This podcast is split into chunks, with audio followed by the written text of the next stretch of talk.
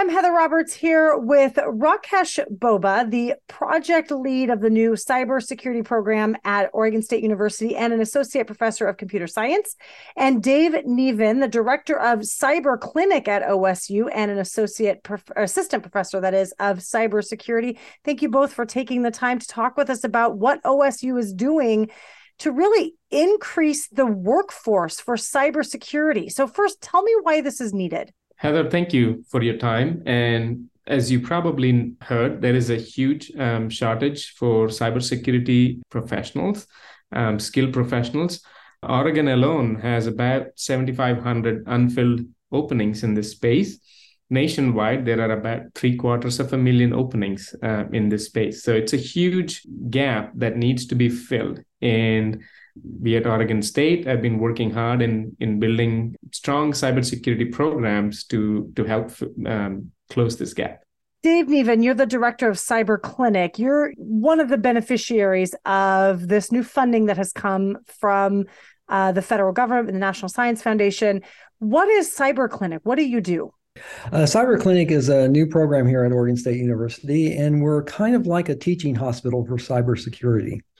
Uh, we provide underserved organizations across the region, uh, so small cities, uh, rural educational districts, and not for profits, uh, with uh, security services through a student run security operations center. And so students are going through uh, clinical rotations, much like doctors or veterinarians would, going through their program of study in a real security operations center cybersecurity, obviously a, a, course of study you both are teaching in that field, and students are already doing this. The $4.8 million from the National Science Foundation that was just allocated this month, why do you need that funding? I mean, aren't students paying tuition to join this program? Yes, uh, they are, but we're very concerned uh, because the cyber clinic is so time intensive.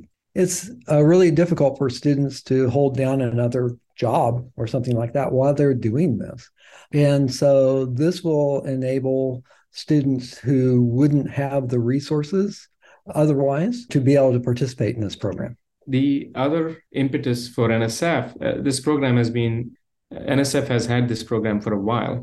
And because of the gap I mentioned, there is a huge gap. So there's a lot of competition for you know skilled cyber um, uh, workforce and as you're hearing attacks uh, in the news every day cyber attacks so there's there's a lot of demand for these positions and so nsf created this program as a way to attract skilled people to the federal government so a large part of this grant is actually given out as scholarships full ride scholarships for the students with uh, stipend with the stipulation that these students will work for the federal eh, federal government after they graduate for the same number of years that they received the scholarship for. So this is a way for the federal government to attract talent to their agencies.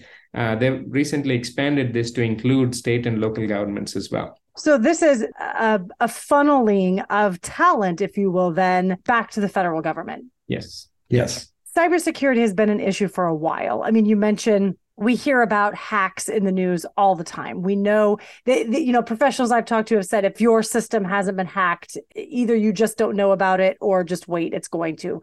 Everybody they say everybody's going to be a victim at some point. Why is it taking so long for us to get this workforce, that that number in the workforce to catch up with the need?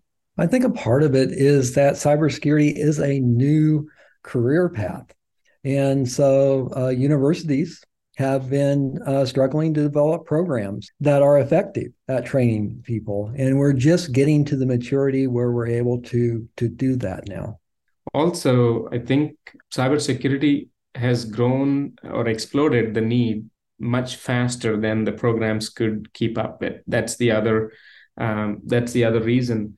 Also um, if you think about um, you know typically um, in fact 10 15 years ago many universities didn't have any cybersecurity um, courses or programs right it's a even among even within computer science it's a new newer field computer science itself is not that old compared to other disciplines that that we talk about So it's it's pretty new, and now we have many sub areas. But in the past, uh, when it was all one block cybersecurity, it was a pretty technical or, or skill intensive discipline. So I think that was also a, a barrier sometimes. They say the scammers are always just one step ahead of us. Yeah, the the other reason, not from a gap perspective, but you know why why are we struggling so much to deal with this cybersecurity pro- uh, problem is one, uh, of course, um, it's a we are sort of dealing with live adversaries. They're always ahead of us, trying to get ahead of us. The other thing is we're always coming up with new technologies. You know that makes it harder for you know cybersecurity people to catch up and secure these emerging new technologies by the time we think oh oh yeah we got a handle on that technology the technology is moved moved again so it's it's kind of con- constant challenge so this nsf grant is going to help up to 29 students both graduate and undergrad do you think you'll have a struggle to fill those slots i mean are there enough people interested in this yeah we think so um, we have a large uh, student population uh, that is interested in cybersecurity. Our uh, security club uh, has 400 students in it currently. Uh, okay, wait, there's a security club?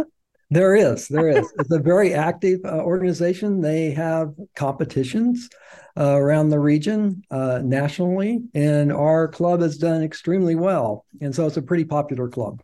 Is this a club of hackers? Kinda. Kind of, yeah.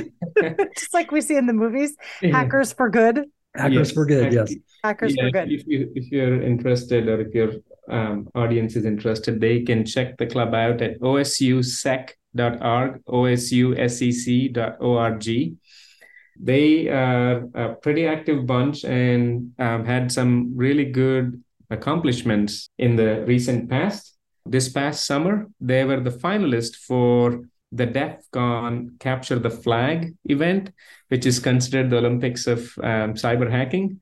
So they were one of the 16 teams worldwide to qualify for the finals. So they're a pretty uh, accomplished bunch. I'm learning so much. There's an Olympics of hackers and real quick in just the last couple minutes that we've got, explain to me how this work, how Cyber Clinic how is that similar to OSU's veterinary medicine program? I feel like veterinary medicine and cybersecurity two completely different fields. Well, they they are, although there are ties uh, with uh, you know as they become more digital, they have security needs as well. But we were wanting to improve uh, our experiential learning program and incorporate real life experience into uh, the curriculum and so we visited with some of the faculty there about how they do that uh, at the vet med school. And they were very helpful and provided some insight on uh, how they do it. And so we're mirroring a lot of the structure of their fourth year of their program. Yeah, our vet med school has, runs a clinic or a you know that's where the hospital right for big animals and small animals, and the students in the program actually staff you know uh, staff um, staff there it's like a residency program for for medical schools. So that's that's where the connection to the vet med comes from. We don't have a med school but we have a vet med school. So that's where we borrowed some of the structure for our cyber clinic. So kind of going back to that teaching hospital mentality of, of hands-on learning maybe internships whatever but they're they're getting a chance to practice their skills while also helping as you mentioned organizations that might need help shoring up their cybersecurity. Yes. Okay. yes. Well, we are out of time. Uh, Associate Professor Rakesh Bobba and uh, Assistant Professor Dave Nevin. I appreciate you both spending some time with us. And Oregon State University's Cyber Clinic and your cybersecurity program. We have high hopes for you to uh, keep all of our internet workings safe for the next generation. Thank you so much. Thank you. Thank you.